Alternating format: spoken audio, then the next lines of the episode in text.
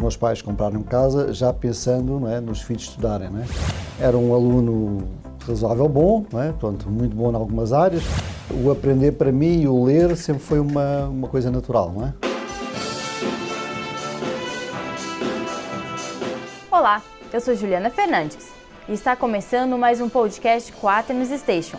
Aqui nós falamos sobre telemetria, gestão de frota, segurança, tecnologia e assuntos relacionados compartilhando cada vez mais informações para os nossos clientes, parceiros e a quem se interessar pelos temas.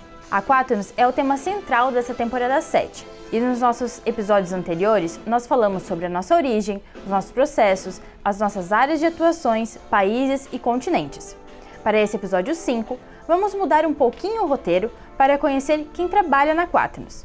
O nosso convidado de hoje é Luiz Nobre, CEO da Quaternos Brasil, que veio nos contar um pouco sobre quem ele é e a história do Luiz Nobre. Luiz, seja muito bem-vindo ao Quaternos Station especial. Muito obrigado. Para a gente começar, eu queria, já te apresentei, mas eu queria que você se apresentasse. Quem é o Luiz Nobre? De onde ele veio? Isso, uma história muito comprida mesmo, não é?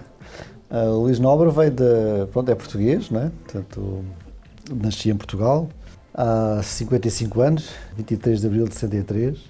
Portanto, tive um percurso normal, não é? Sou filho de pai militar, não é? A minha mãe do lar, não é? Nada mais, mais comum. Dois irmãos, o irmão do meio, não é? Que já é uma posição desfavorecida por natureza, não é? Mas, pronto, lá fomos andando, não é? Pronto, eu sempre fui, fui um menino... Naquela altura brincava-se muito em rua, não é? Coisa que nós hoje em dia já não podemos dizer dos nossos filhos, não é? Porque há mais cuidados a ter mas uh, fiz o ensino primário portanto, numa, numa cidade, não é? que é uma cidade satélite de Lisboa, que é o Barreiro, onde os meus pais compraram casa, já pensando não é? nos filhos estudarem. Não é?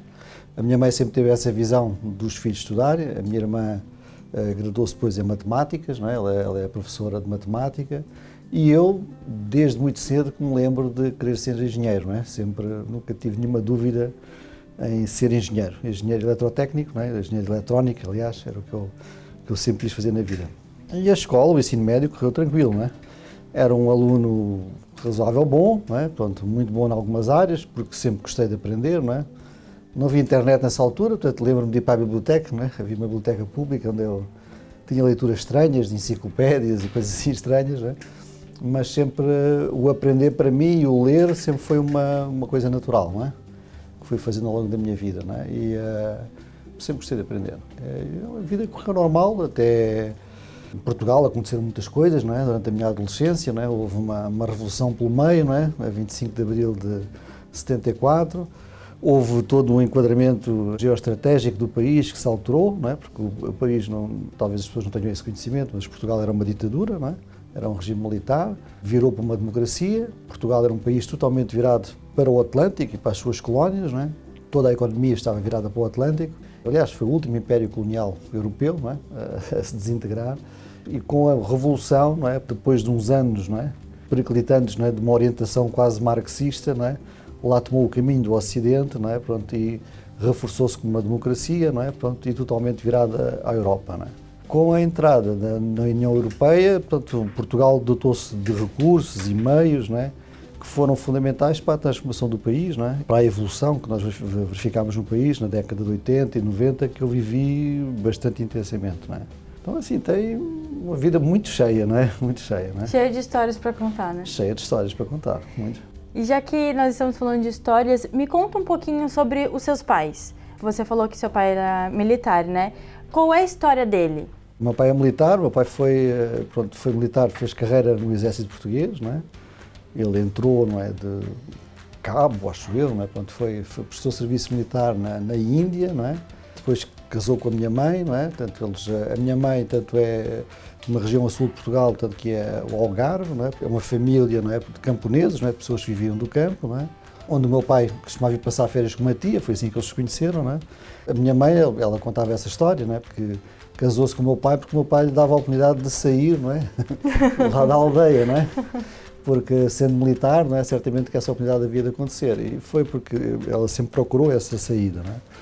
Então casou com o meu pai, não é? Pronto, foram para a Índia, não é? Tiveram a minha irmã, não é? Pronto, nasceu portanto, ainda em Portugal, mas foi cedo para a Índia, não é? Jovem, portanto, e viveram lá, portanto, aquele evento da libertação da Índia, ou seja, da, da invasão do exército, não é? Indiano, não é? Portanto, do, do, nosso pacificista Gandhi, não é?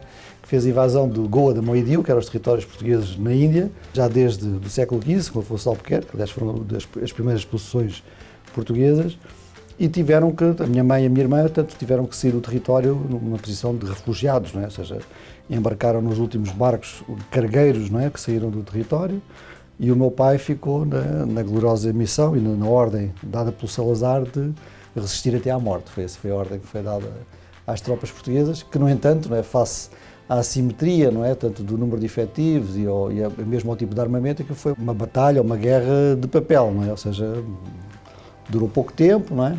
E depois os militares portugueses, na sua maioria, ficaram, teve poucos mortos, é? aconteceram algumas baixas, mas nada especial, e ficaram todos como prisioneiros de guerra, não é? Portanto, sendo que o regime português, não é? Portanto, a ditadura não reconhecia, não é?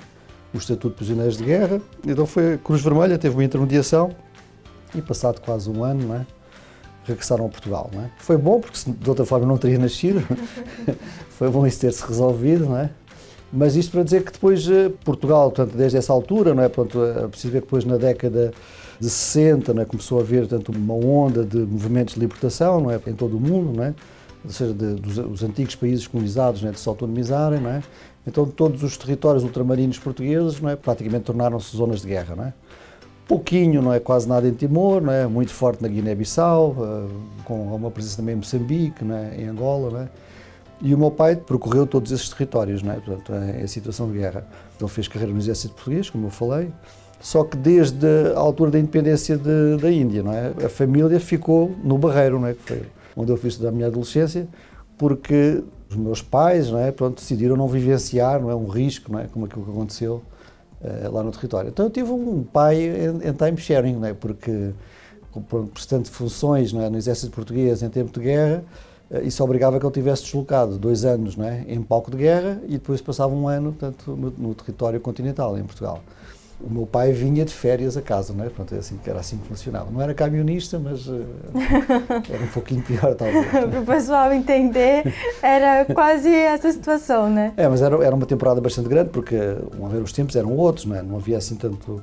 Eles no final já se deslocavam de avião, mas as, as primeiras comissões eram feitas ainda em barco, não é? Portanto, a, a, a deslocação era por barco, não é? Os territórios eram, ainda hoje, são territórios extensíssimos, não é? as deslocações não eram fáceis, não é? Então tudo isso demorava muito tempo, não é? Então, ou seja, e tinha um custo elevado. Então eles tinham, portanto, um período de férias tanto durante uma, uma vez uma vez por ano, eram 30 dias, não é? Nesse tempo que ele, ele vinha para ficar com vocês nessas férias, como é que era a tua relação com ele? As férias eram férias, não é? Portanto, íamos para a casa dos meus avós, normalmente, não é? Para a praia, não é? Mas é preciso ver que um, um militar é um militar. Um militar em, em, tempo de guerra, não é? São sempre situações de, de, tensão, não é? O meu pai sempre vivia num quartel, não é? No meio de homens. Tem situações que eu me lembro de criança, é, sabe? Acordar com sede, não é? E o meu pai acordado exaltado na cama, pensando que era uma situação qualquer. São aquelas situações que a gente vê hoje nos filmes, aqueles traumatizados, não é? Do Vietnã para fora. Eu acho que o meu pai fala muito pouco sobre esses tempos, não é? Lembro, por exemplo, não, não jantar em casa à noite com stores com as persianas abertas. Isso não acontecia. Porque ele falou que teve vários colegas deles que foram abatidos por snipers, não é? Enquanto jantavam, não é? Porque um corpo, não é? Enquanto a luz é um alvo perfeito, não é? Então são situações que entram no teu cotidiano, não é? De uma forma quase sem tu dares por ela, não é? Mas que, de alguma forma, condicionam a tua percepção do mundo, não é? Isso é verdade. Mas pronto, isso correu tudo normalmente. Eu, eu, depois tive. Quando se deu o 25 de Abril, eu tinha 10 anos, não é? Nessa altura, na minha adolescência, já o meu pai não é? regressou para Portugal, não é? Desde essa altura, portanto, a minha vida se uniu esse ritmo. O meu pai tinha o sonho de eu ser militar, mas não foi para onde eu fui. Ainda passei, não é? Cumpri serviço militar, não é? Ainda tive 18 anos no Exército Português, ainda, não é? Pronto, mas não era essa definitivamente a minha vida, não é? Graduei-me depois no Instituto Superior Técnico, não é? Uh, em Engenharia, não é? Não eletrónica, como eu sonhei desde criança, porque efetivamente tanto a, a, a eletrónica pronto, a, acabou por não ser a minha praia, não é? Porque aquelas coisas, a diferença entre a teoria e a prática, não é? Pronto, eu descobri que não gostava de eletrónica já no Instituto Superior Técnico, não me entendia com a eletrónica que eles me ensinavam, não é?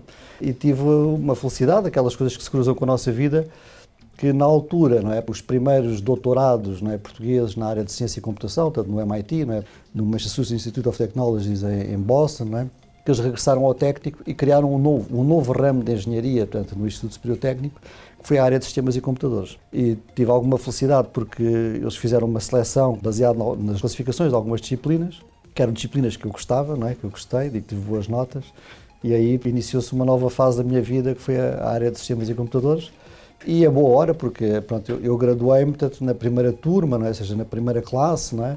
de Engenharia de Sistemas e Computadores no Instituto Superior Técnico, ou seja, eu, eu vivi todas as revoluções uh, tecnológicas, não é, dos sistemas de médio porte, dos PCs, das redes de PCs, não é, as redes de telecomunicações, a internet, não é, pronto, a parte toda do GSM, do GPRS, todas essas vagas tecnológicas, até chegarmos agora à nossa, não é, que é do M2M, não é, do, da internet das coisas, não é, do machine to machine, todas essas vagas tecnológicas, eu vivi e, e participei nelas com bastante orgulho, não é? Portanto, é, sempre numa pegada de inovação. Sempre o que eu fiz foi trabalhar nessa área de inovação tecnológica. É? E você comentou que o seu pai queria que você seguisse o caminho dele, né? E como é que foi uh, esse momento, assim, de você chegar para ele? Não, não, porque você fez o, o terceirão num, na escola militar, né? Não, que tive, chegámos ali a um compromisso, ele queria que eu fosse para a academia militar, mas acabei por não ir por essa via. Aliás, fiz os testes e tudo, não, não tive dificuldade nenhuma a fazer os testes, mas depois falhei na, na corrida dos 60 metros, que era a última prova e era daquelas que você tinha que passar, não é? Então, eu não passei. O pai ficou danado, né? porque ele, ele entendeu a mensagem. Né? Mas pronto, chegámos ali a um meio termo, foi, foi graduar-me na Faculdade de Engenharia. Havia uma Faculdade de Engenharia, um Instituto Politécnico, tanto na, nos Pilos do Exército, né? que era uma escola militar, e fiz lá o terceirão, não é? Pronto, já nos Pilos do Exército. Foi bom porque teve, o, na altura, o ensino português andava meio bagunçado, é? ainda por causa da Revolução, não é? E tive lá muito bons professores de matemática e física, é? mas também decidi que não ia ficar ali porque não gostei do ambiente da escola, não é? Porque uh, tinha alunos muito bons, mas tinha alunos também muito medíocres, não é? Teve a ver com o facto de vivência de um colégio militar, de um colégio de internos, não é? Depois fui mesmo para o Instituto Superior Técnico, não é? Foi a minha escola de graduação. Mas foi tudo com muita intensidade, não é? Ainda, ainda durante o, o Instituto Superior Técnico já estava fazendo empresas na área de inovação, tanto na área, na área da, da informática, Fiz pós-graduações na área de engenharia hospitalar, que é uma área que eu gosto muito também, é? da medicina, não é? E comecei também desde, praticamente desde o final do ano, eh, a perceber que o meu caminho de facto era o casamento da tecnologia e da inovação, tanto com, com business, não é? É o que eu tenho feito sempre, não é? Sou pós-graduado pela Universidade Nova de Lisboa em gestão, não é? tenho uma pós-graduação de marketing não é? Pronto, pelo ISCTEC, o Instituto Superior de Ciências e Tecnologias Empresariais em Lisboa, também na Faculdade Nova de Lisboa tenho um MBA pela Católica, não é? ou seja, tenho uma, uma, uma boa complementaridade de, de, formação portanto, na área da gestão e tem sido, digamos, desde o início da minha carreira, tenho andado sempre não é? em pequenos negócios, pequenas empresas, sempre na área de inovação tecnológica. Nunca consegui encaixar naquelas grandes empresas, não é? com aqueles trabalhos não é? bem arrumados, nunca foi por aí. E o que, que você diria que você aprendeu assim o que foi mais marcante nesse tempo que o seu pai passava contigo? O que você mais aprendeu com ele? Um valor, talvez, que ele tenha te passado que você traz de lá até hoje? Não, meu pai é uma pessoa, digamos, com ideias muito arrumadas, não é? Pronto, é um, é um militar, não é? Normal que seja, não é? Porque ele viveu um contrassenso, não é? Que é uma guerra colonial, não é? Durante 40 anos, não é? Portanto, as pessoas têm que ter uma ideias bem alinhadas, não é? Como meu pai, eu nunca tive esse alinhamento, não é? Pronto, ou seja, sempre fui um pouco um contraponto disso, não é? Porque eu sempre gostei muito, não é? Tanto de aprender, de inovar, não é? O que o meu pai me deu foi o respeito pelas instituições, pela vida, não é? Pronto, o facto de ele honrar muito a família, da família ser uma coisa muito importante para ele, não é? Basta só ver o tipo de sacrifícios, não é? Que ele fez, não é? Para que a família tivesse uma vida normal, que é uma coisa impensável hoje em dia. hoje em dia acho que é uma coisa impensável, não é? Então, assim, esses valores de família, não é? de resiliência, não é? de vencer a adversidade, sim, isso eu ganhei com o meu pai, não é? é óbvio. Não é? E a sua mãe? Fala minha um mãe, a, a, minha mãe é, é, a pessoa central da minha vida, não é? ela já não é viva, não é? infelizmente, mas é uma memória muito forte, não é? porque a minha mãe sempre foi uma pessoa, sempre quis estudar e não teve essa possibilidade, portanto, ela teve ensino fundamental só, portanto, o ensino básico, não é? mas sempre incentivou muito os filhos a, a estudarem, não é? quer a minha irmã, quer eu, portanto, quer o meu irmão mais novo, não é? Todos nós, portanto, sempre fomos muito incentivados é? e muito centrados com a minha mãe. Porque reparem, a minha mãe era era o centro daquela família, né? porque era o que fazia o meu pai voltar, óbvio, né? para além de nós, claro, né?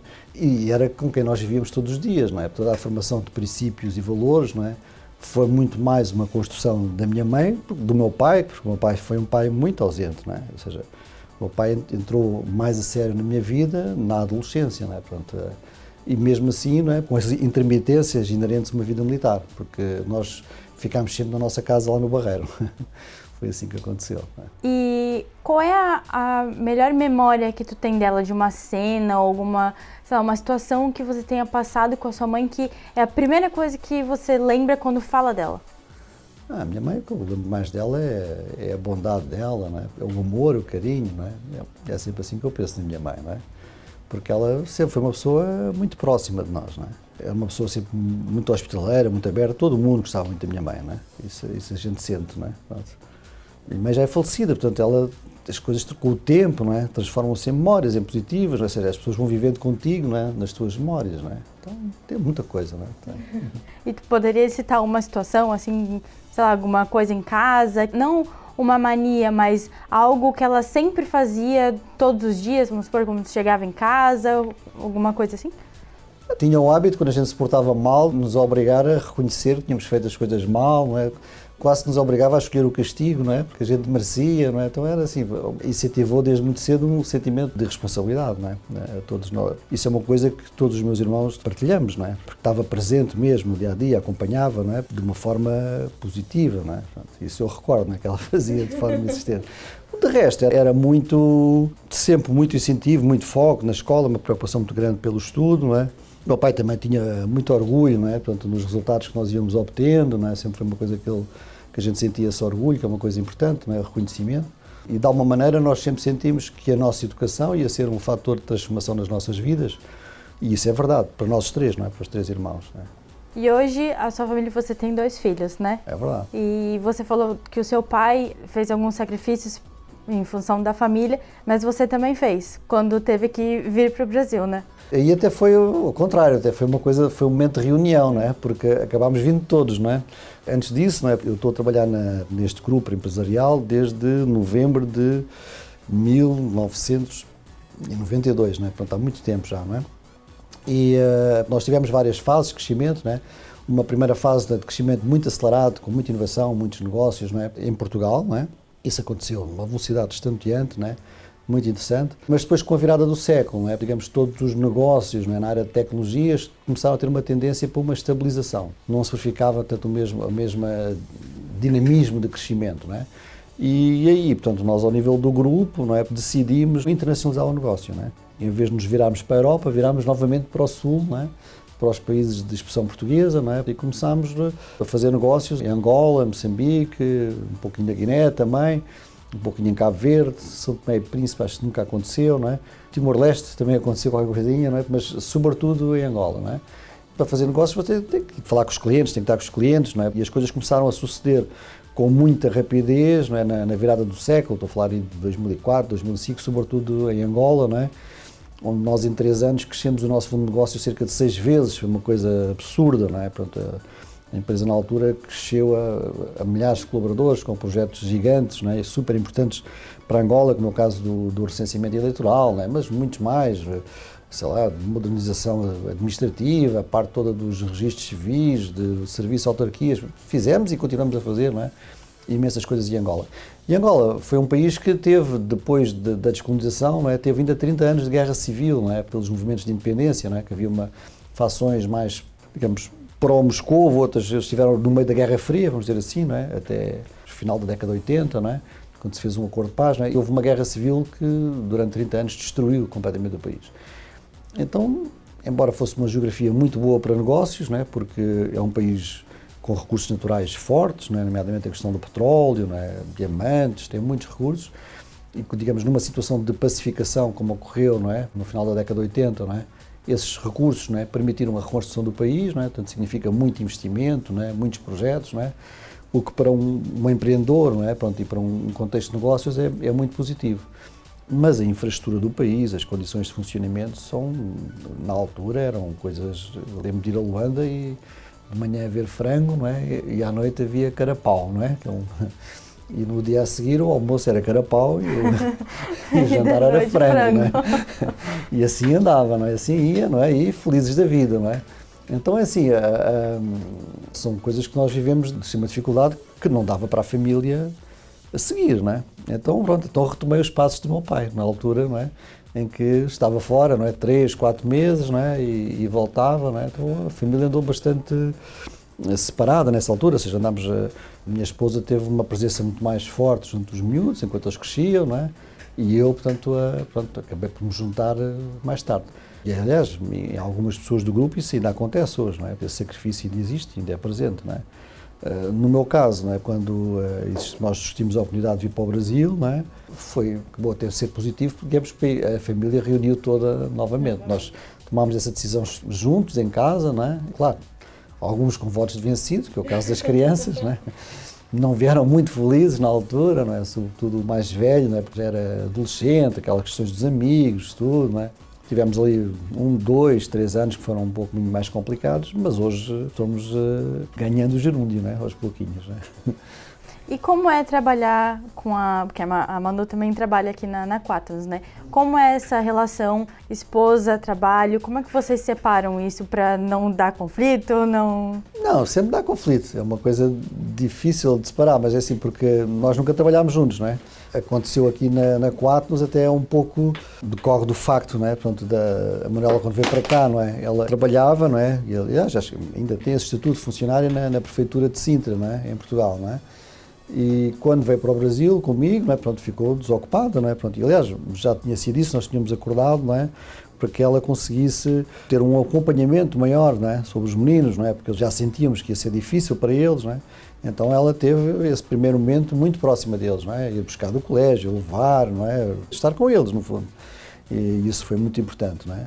Só passado uns três anos, não é? Pronto, é que se abriu um pouco essa oportunidade dela dar uma ajuda. Foi muito gradual, começou aqui quase com o primeiro tempo parcial, só dar um apoio, não é?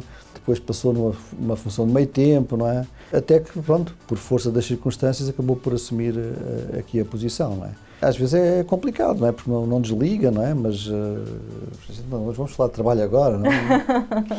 não dá, não é? Então, então, é assim, a gente sempre evita isso é? e também sempre tivemos o cuidado de nunca estar na, na minha coordenação direta, exatamente para não haver, embora tudo esteja na minha coordenação direta pela minha função de presidência, não é? mas não, nunca tive uma relação de trabalho direta com a Manuela, não é? E também sempre tivemos a carta de missão assinada, como se costuma dizer, não é? para que essas coisas tenham fronteiras bem claras. Mas enquanto for eh, prazentoso para ambos, não é? vai dando. Não é? E, e ter sido uma ajuda forte, não é? porque a construção de uma equipe é aquilo que é de mais importante que uma empresa tem. Não é? Nós podermos contar com alguém de confiança na construção dessa equipa, não é? uma coisa que eu reputo sempre muito. Aliás, foi dos primeiros processos que nós estabilizámos aqui, tanto na Quatras, foi exatamente a questão do recrutamento de seleção, não é? Ser um processo transparente, não é? Eh, honesto, justo para todos, não é? para garantir, portanto, que as pessoas mais competentes não é? e os talentos não é? pudessem vir até nós.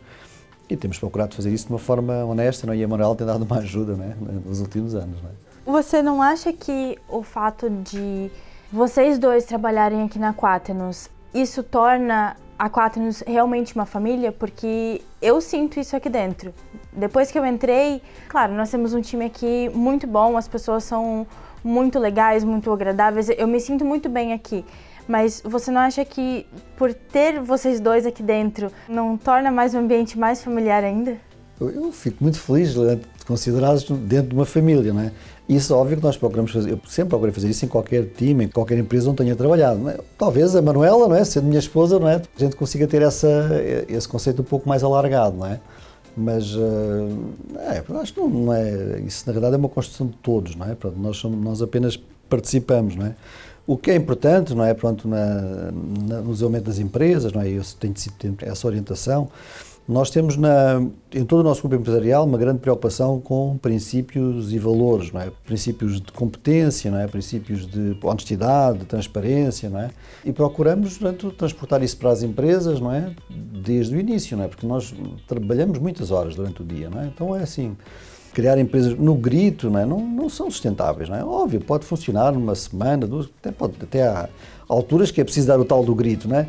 mas as coisas têm que ser feitas sempre com justiça. Não é? Olha, um pouco como eu falava há pouco da minha mãe, não é? a gente tem que, que, se as pessoas não se sentem não é? que essa ação não é correta, não é? ela não é sustentável, ela cria uma, uma dissonância. Não é? Então é isso que procuramos fazer, não é? que as pessoas tenham um ambiente não é?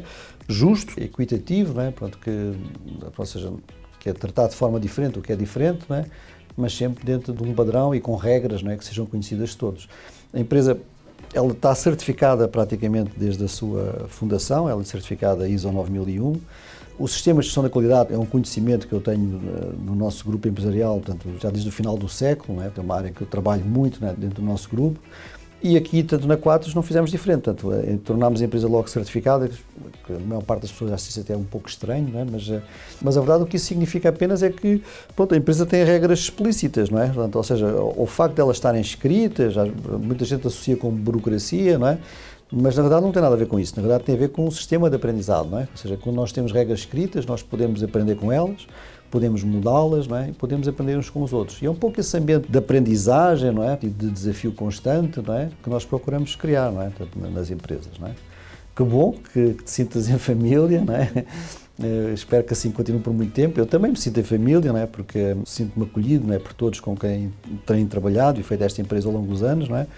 E um, tem que ser bom para todos, não é? Tem que ser bom, sobretudo para os nossos clientes, não é? Tem que ser bom para os nossos acionistas, tem que ser bom para os nossos colaboradores, não é? Tem que ser bom para todos, não é? E justo, não é? para ser sustentável, não é? Sustentabilidade é uma palavra forte, não é? E importante, não é? E essa captura de talentos, né, que é o que a gente busca aqui na, na Quaternos, você aprendeu um pouquinho com o Fernando Santos quando você começou na, na Sinfic, né? Porque vocês também no início procuravam talentos para trabalhar no grupo, né? O Fernando Santos é, uma, é, é um exemplo, né? Ele, ele, é o nosso acionista maioritário, né? Portanto, é, conheço desde 92, na realidade já o conhecia antes, não é? É um, de exemplo, é uma pessoa extraordinária, tanto em termos de trabalho, em termos de princípios, de valores. Eu não me lembro de alguma vez ter tido uma, uma altercação, uma discussão com ele. Nunca, não é? Eu diria que nós eh, pronto, até concordamos em discordar, não é? Pronto, é, é, funciona dessa forma, ou seja, sempre pela razão, não é? Sempre pela justeza, não é? Pelos argumentos, não é? Isso é um privilégio extraordinário, é isso que a gente procura transmitir a todos. Não é? O Fernando, não é? e eu, não é? todas as pessoas tanto que têm desenvolvido o nosso grupo empresarial, nós sempre procuramos criar um ambiente de desenvolvimento intelectual de forma sustentável. O que é que isto quer dizer? Um ambiente onde as pessoas pudessem aprender não é? e transportar o seu conhecimento para a empresa, não é? a empresa investir no seu conhecimento, não é? de maneira portanto, a que isso se transforme numa vantagem para os clientes que servimos. Não é? Ou seja, sempre criámos não é, regras não é, de incentivo, não é, de partilha de valor não é, com todas as pessoas que trabalham na nossa equipa. E é isso que faz com que as pessoas se empolguem, não é, se motivam, não é, se sintam acolhidas não é, e que consigam perspectivar o seu futuro não é, dentro da Quatro, não é, porque esse é o desafio, não é, é fazer com que seja uma escolha não é, de cada um de nós, não é, não aquela coisa de lá vou trabalhar outro dia, não é? As pessoas, se não acorda, não é? Pronto, eh, disposta a vir trabalhar, se o vir trabalhar não é, não é uma coisa que faça parte da tua realização, nunca vai dar certo, não é? Então, eh, sim, eh, nós somos uma empresa de engenharia, não é? Todo o nosso centro, não é? É essa área de conhecimento, de tecnologia, não é? Tudo o que nós temos feito ao longo da nossa vida, portanto, é colocar esse conhecimento e essa capacidade de engenharia, portanto, ao serviço dos nossos clientes, sempre, não é? E sempre acreditamos, não é, transportando valor para os clientes, não é, que o nosso valor é, é desenvolvido, não é? Por isso é que nós demos meio a brincar, não é, meio a sério, não é? Temos empresas ricas, não é, portanto, com empresários pobres, não é? Porque normalmente aqui toda a riqueza que nós construímos, não é, ela é grande parte reinvestida, não é? E digamos que as nossas vidas pessoais são reflexo disso e não o contrário, não é? Ou seja, o nosso foco não é, é servir clientes, não é? E com essa geração de resultado, não é? Pronto, criar um ambiente não é? que seja sustentável não é? para todos os envolvidos, não é? Até o Estado, não é? Porque custa bastante pagar os impostos aqui no Brasil. mas pronto, mas temos as contas em dia, não é? E como é que você conheceu o Fernando Santos? E Fernando Santos já foi há muito tempo, talvez no início da década de 90, porque foi um desafio, não é? Pronto, através de um colega meu de curso, não é? Porque ainda hoje também é, é diretor no grupo empresarial, ele está, exerce funções tanto em, em Angola, que é o, o engenheiro Paulo Branco, não é? Que é grande amigo meu, não é?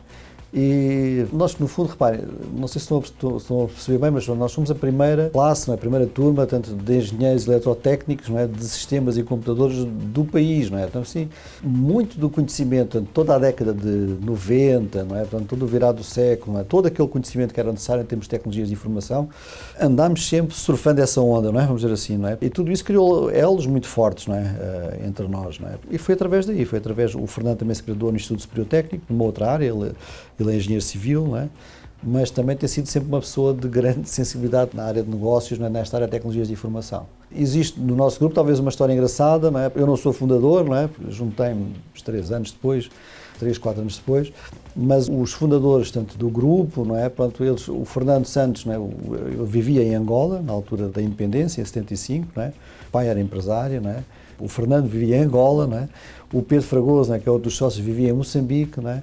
E encontraram-se todos, não é, pronto, em Portugal, não é? Porquê? Porque na altura, não é, portanto, tiveram mais de um milhão de pessoas refugiadas das antigas colónias, não é, portanto, em, entre 75 e 80, não é, para Portugal, não é? Portanto, essas pessoas acabaram por se encontrar todas em bairros ou periféricos da, da região de Lisboa ou da região do Porto, é? Construídos, não é, para os acolher, não é? Então foram assim que eles se conheceram, não é? Conheceram-se no ensino médio, acompanharam-se, e depois quando começaram, digamos, a vida, não é, vida académica e profissional, portanto, tiveram sempre essa, eles eram filhos de empresários, não é, sempre tiveram essa pulsão, não é, para, para desenvolver negócios, não é, e as coisas sucederam-se muito rapidamente, uma velocidade louca, foram anos muito bons de serem vividos, não é. E você comentou antes que você não seguiu nas empresas eh, maiores, né, na época que você saiu ali da faculdade, estava no final da faculdade. Por que, que você não seguiu esse caminho como seus colegas? Não foi para as grandes empresas da época? Não sei explicar, não é? só sei que tive até para seguir, eh, tive vários caminhos não é, profissionais. Não é? Um deles foi de facto a, a investigação portanto, na, nas ciências biomédicas, não é? portanto, ou seja, nas ciências de engenharia ligadas à saúde, onde eu fiz essa pós-graduação em engenharia hospitalar, tive um ano e meio, acho eu, trabalhar no Hospital Central é, de Lisboa, não é? Muito engraçado essa convivência com médicos, não é? Que são, são, uma, são uma tribo, não é? Especial e sobretudo combinada com tecnologia, é uma coisa muito, muito engraçada. Mas são ambientes, não é? Pronto, não sei, eu na altura achava muito burocráticos, não é? Muito administrativos, que não davam na velocidade, não é? Que eu queria imprimir à minha vida, não é? Pronto, e nas grandes empresas sempre tem isso, não é? Tu és sempre parte não é? de uma outra estrutura, não é? Pronto, num outro propósito, não é? E, e viras especialista de quase nada, não é? Sempre procurei fazer o meu caminho, não foi nada nem imposto nem sugerido, sempre foi assim. Então, já fazia negócios durante a minha graduação, depois comecei a juntei-me com uns amigos, não é, para fazer uma empresa, não é? Aquelas conversas de faculdade, não é? A primeira empresa que eu tive foi uma garagem, não é? Nem uma janela que nós tínhamos, não é? uma coisa, pronto, era o que o dinheiro dava para pagar, não é? Portanto, meia dúzia, o dinheiro foi gasto lá nos computadores, não é? Que a gente arranjou para fazer os sistemas informáticos que queríamos vender.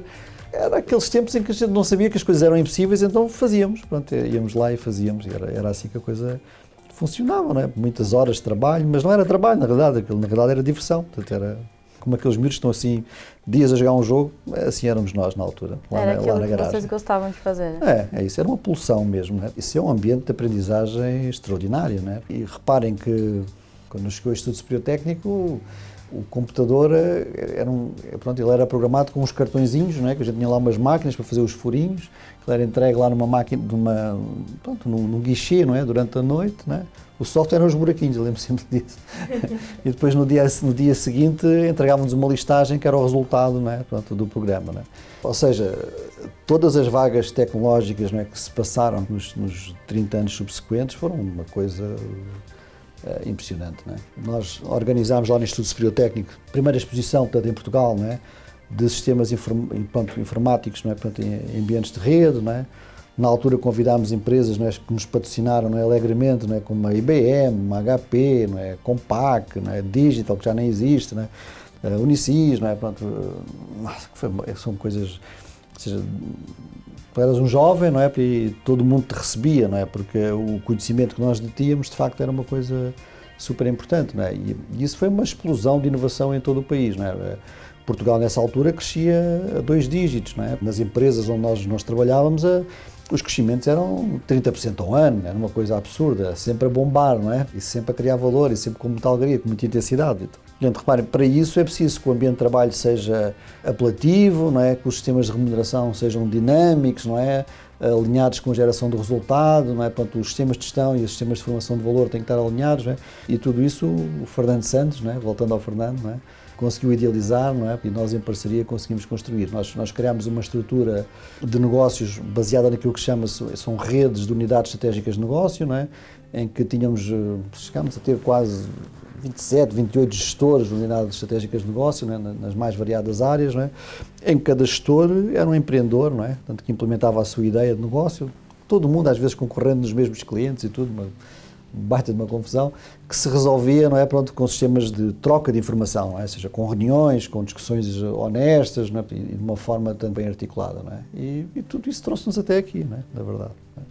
E qual foi nesse tempo todo, né? desde a sua primeira empresa lá na, na, garagem. na garagem, de casa até hoje a quatro? Não, não foi da minha casa. Não foi, não foi da sua casa, foi, foi de, algum, de onde é que foi? Foi em Lisboa, portanto foi lá no centro de Lisboa, perto do Largo Dona Estefânia, uhum. não é?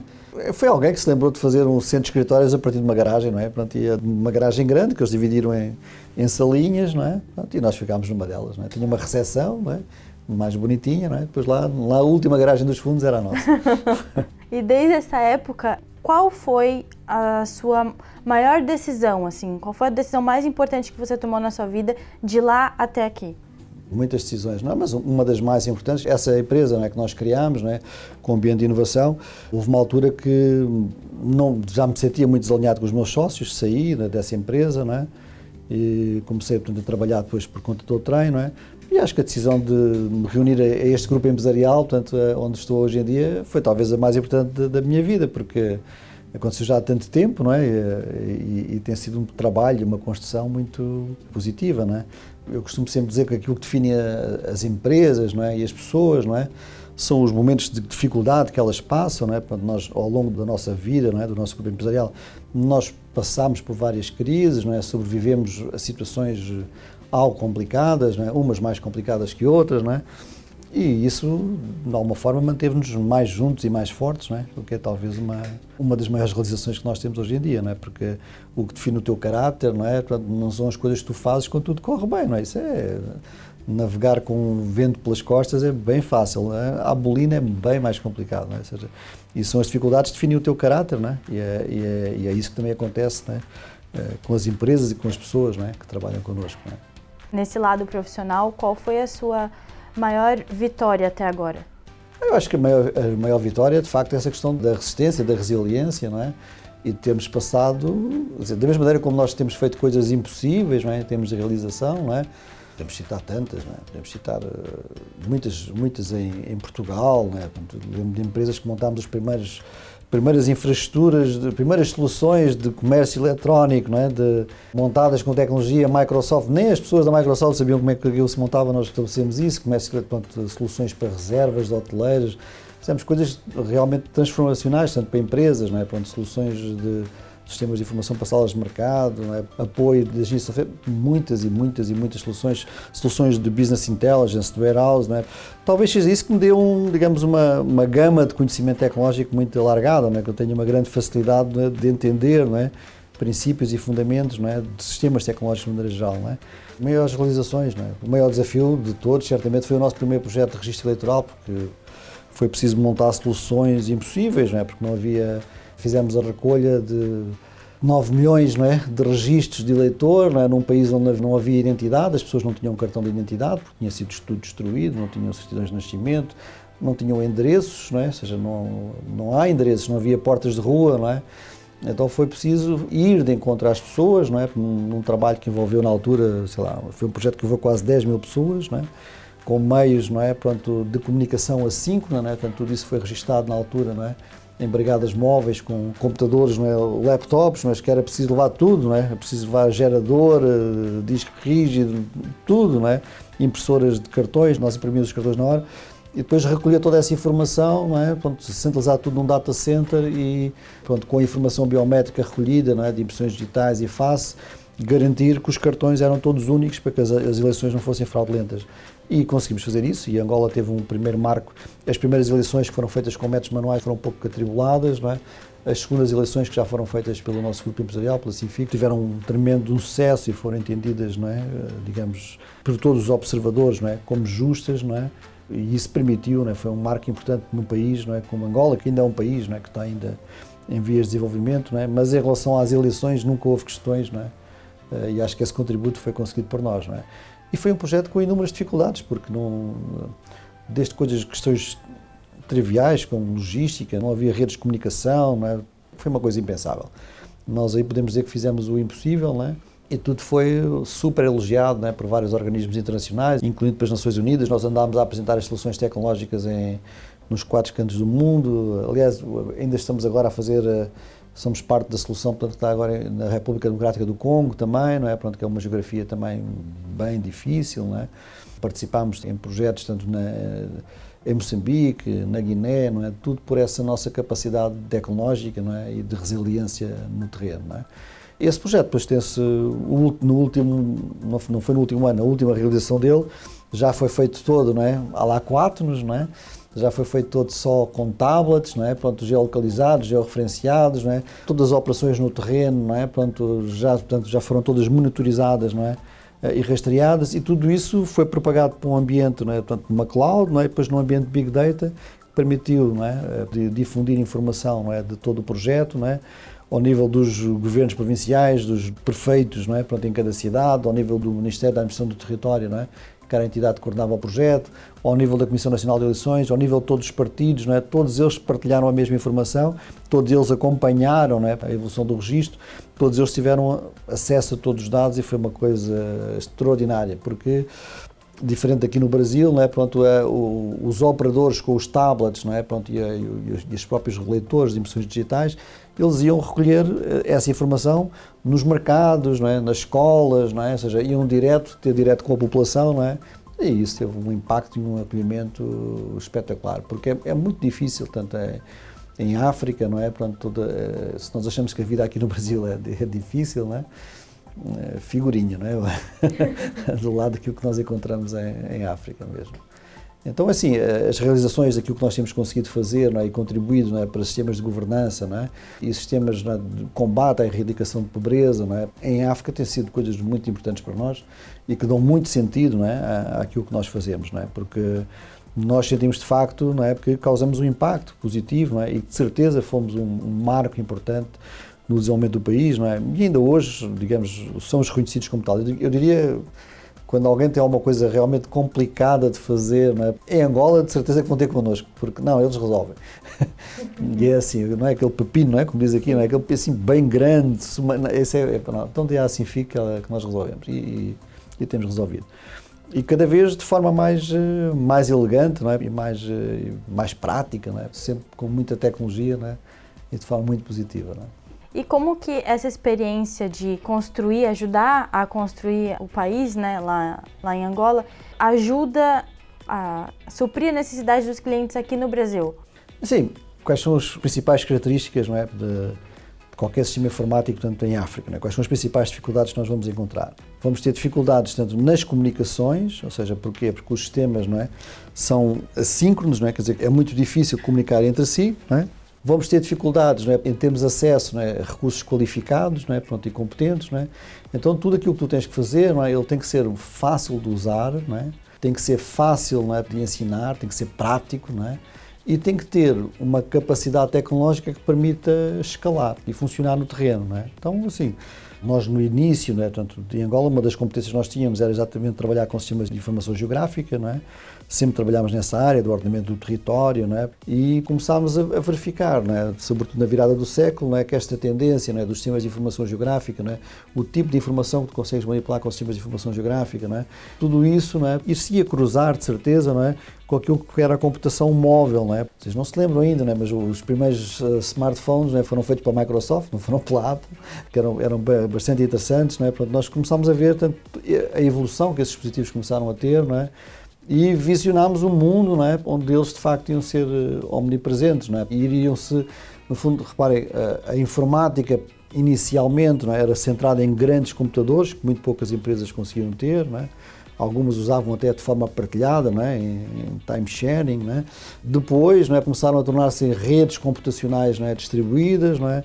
Depois veio a democratização dos PCs, não é? que foi uma autêntica revolução, não é? porque, digamos, chegaram a pequenas, médias empresas, não é? esses PCs começaram a, ser, a poder ser utilizados em rede, não é? ou seja, e começámos a, criar soluções informáticas que trabalhavam nesses PCs não é? e comunicavam entre si, porque Ainda hoje, grande parte dos sistemas informáticos tradicionais, os ERPs, são centralizados num servidor, não é? Pronto, mas a computação distribuída em vários PCs não é? traz vantagens muito grandes é? para ambientes, sobretudo para funções de natureza tática, não é? vamos dizer assim, aquelas intermédias das organizações. E depois, quando nós chegamos com os telemóveis, não é? ou seja, com os smartphones não é? e os tablets, o que conseguimos é transportar aquilo que são os sistemas informáticos, não é? que são coisas hoje em dia imprescindíveis, não é? impensáveis de não ter, não é? Para gerir e controlar uma empresa, tudo isso se estende posterior. Tudo isso se estende não é, para fora não é, daquilo que é o perímetro da empresa. Não é? Então, aquilo que nós hoje em dia fazemos na Quatnos não é, é muito isso, não é? é transportar essa última linha não é, de controle e gestão não é, que normalmente está dentro do escritório, não é? Ela passar por todos os ativos não é, que tu tens no terreno. Isso começámos a aprender em, em África, não é? porque em África não é, as geografias são imensas, como são aqui no Brasil também, não é? são, são coisas, e tu não tens meios de comunicação não é, que te permitam fazer aquela chamada, não é? tens que ter sistemas que permitam garantir uma rastreabilidade não é? e um controle, não é? mesmo que seja assíncrono. Não é? Então os nossos sistemas normalmente são muito resilientes, não é? As nossas operações também são resilientes e persistentes, é? nós vamos atrás até resolver, não é? Isso fruto das dificuldades que sempre passamos na vida, não é? Não deixamos clientes não é? na mão, não é? É um aspecto muito importante. A tal questão de não importa a dificuldade, importa o que você faz perante a dificuldade, problemas sempre vão existir, não é? E isso está no nosso ADN, não é? Portanto, essa, essa nossa capacidade de gerir, de, de, de ter resiliência para ultrapassar dificuldades, resiliência mas também serenidade e competência, não é? que também ajudam não é? para conseguirmos não é? construir soluções não é? para situações que podem ser complexas. Não é?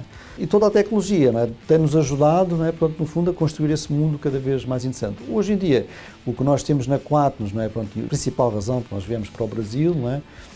foi esta questão de estarmos num país com 200 milhões de pessoas, não é? que é um continente, não é? que é um, é um desafio imenso, não é?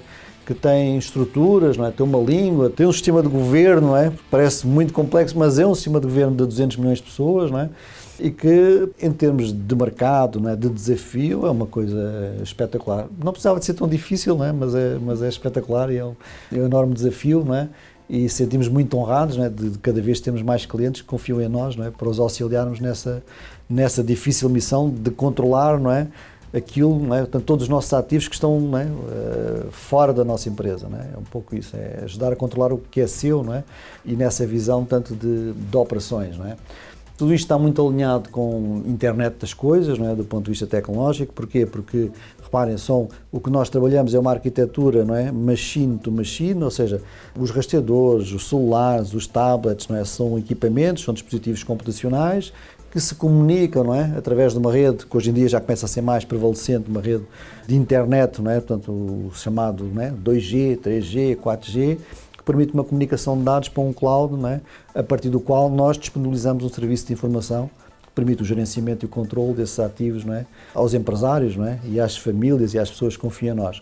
E é exatamente esse transporte, esse serviço de informação que é o que nós fazemos aqui na Quadros, é o nosso propósito, é prestar um serviço de informação permite não é, gerenciar mais risco, não é, mais segurança não é, e ter mais controle não é, e, no fundo, capacidade de gerar mais riqueza, não é, tanto com, com o mesmo tipo de investimentos. Não é. E eu acho que isso vai ser cada vez mais apercebido não é, pelos empresários não é, e pelos nossos clientes, de uma forma geral, não é, e, e vai garantir certamente o nosso sucesso não é, forte, duradouro e sustentável, voltando ao começo da nossa conversa, não é, para todos nós, não é? para todos nós equipa, não é? para todos nós, não é? Pronto, clientes, não é? Portanto, vai permitir que o sucesso seja bom para todos, não é? Em algumas poucas palavras, assim, o que que te dá mais motivação em trabalhar na Quaternos? É o desafio, é sempre desafio. Tudo aquilo que tem sido a minha vida, o meu driver, é? o meu motor, né? é sempre o gosto por fazer coisas, não é? Ou seja, por aí é, é mesmo alma de engenheiro, desde cedo, não é que eu me lembro, não é querendo fazer coisas, não é construindo valor, não é? E é o facto de nós criarmos um, um, futuro sustentável para todos nós, não é? E sobretudo para os nossos clientes, que são sempre a parte mais importante, não é? da, da, da equação, não é? Porque se os nossos clientes ficarem bem servidos, não é? se eles ficarem satisfeitos, eles vão recomendar, vão continuar a comprar, não é? e a, digamos, a boa nova vai se espalhando por si, não é? Portanto, esta coisinha laranja não é? vai entrando por aí adentro. Não é? E para realizar todo esse trabalho que você tem feito aqui na Quaternos, você tem um suporte de pessoas à sua volta do lado pessoal, né? E quais são as pessoas mais importantes na sua vida? Em primeiro lugar é sempre a família, né? Portanto, a a mulher, os meus filhos, não é? Pronto, são sempre, digamos, o meu o meu núcleo duro, não é? Pronto, ou seja, onde nós estruturamos a nossa felicidade, a nossa vida, não é? Depois toda sempre toda a empresa, não é? E toda a empresa até de uma forma mais alargada, não é? Porque nós temos uma Portanto, nós fazemos parte do grupo empresarial, não é? com várias competências, com vários intervenientes, não é? e toda essa harmonia, não é? toda essa, essa forma não é? de criar valor, ela é super importante para nós e para todos os nossos clientes. Mas tudo não é? Parte de nós, não é? nós nos sentimos realizados, não é? nós sentimos que temos um propósito na vida não é? e que ele é acompanhado pelas nossas famílias, não é? seja a família pessoal, seja a família da empresa, não é? como a Helena falou há pouco, não é? Portanto, seja a família largada não é? dos nossos clientes não é? e todos os interessados, não é? tanto na Quatnos. É? E se eu ligasse, por exemplo, agora para Manu ou para os seus filhos, o que você acha que eles falariam sobre você? Ah, sei lá, um horror qualquer, não faço ideia. não faço ideia. Não, não, isso não faço ideia. Não é? Eu sinto não é, que os meus filhos não é, são pessoas uh, felizes não é, pronto, e, e, com propósito. Não é? E isso é o, é o que mais me orgulho me dá, não é? Pronto, é que eles, que eles de facto tenham esse, esse rumo. Não é? Mas a vida hoje em dia tem tantas variáveis. Não é? o, o mais que nós podemos ambicionar é que os princípios e valores que transmitimos, não é? Pronto, que sejam, não é? Pronto, o norte, não é? Pronto, para as decisões que cada um deles vai ter que tomar, não é? Portanto, é sempre assim que funciona, não é? E o que você diria para cada um dos três? Para cada um dos três, é, sejam felizes, não é? Portanto, sejam pessoas realizadas, não é? E que tenham famílias felizes, não é? Porque isso é, um, é uma construção que se faz, não é? Igual das empresas, não é? é ter coragem é voltar para casa, não é? Com não é? certeza. É isso mesmo, ou seja, nós, é uma construção que se faz, não é? Nós temos que ter esse propósito, não é? E temos que ter esse cuidado nas pequenas coisas, não é? Porque quer a, quer, a, quer a felicidade, quer a infelicidade, elas vivem das pequenas coisas, não é? O pequeno sorriso não é? do teu filho, não é? da tua mulher, essas coisas é que dão realmente o um propósito à tua vida não é? e contribuem para a tua realização. É ter o cuidado no detalhe não é? e ter uma alma grande não é? para, para poder continuar a crescer. E é esse cuidado também que você traz para a Quaternos, né? Para os nossos clientes. É, isso está, na, está no nosso ser, não é? É isso que eu estou a dizer. Portanto, ou seja, a, a, tua forma de ser, não é? Portanto, a tua, a tua resiliência, não é? O teu propósito, não é? A questão de construir valor, não é? De criar valor, não é? Isso é fundamental. Ou seja, e teres, no fundo, não é? Essa atenção pelo detalhe, não é? Portanto, e, não é acerca de nós, não é? Nunca é acerca de nós, não é? Para nós termos uma vida feliz, não é? E com propósito, não é? Nós temos que pensar nos outros, não é? A vida não é acerca de nós, é acerca dos outros. Quando as pessoas conseguem, não é? Digamos, chegar a essa luz, não é? Eh, tudo vai dar certo, é? Tudo vai dar certo. E é isso que eu acredito.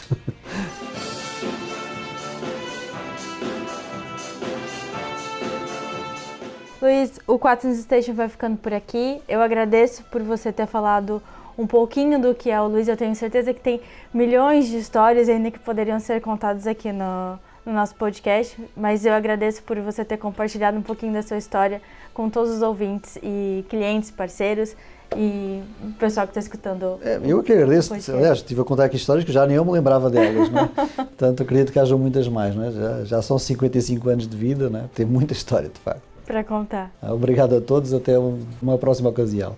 O Quadrants Station vai ficando por aqui.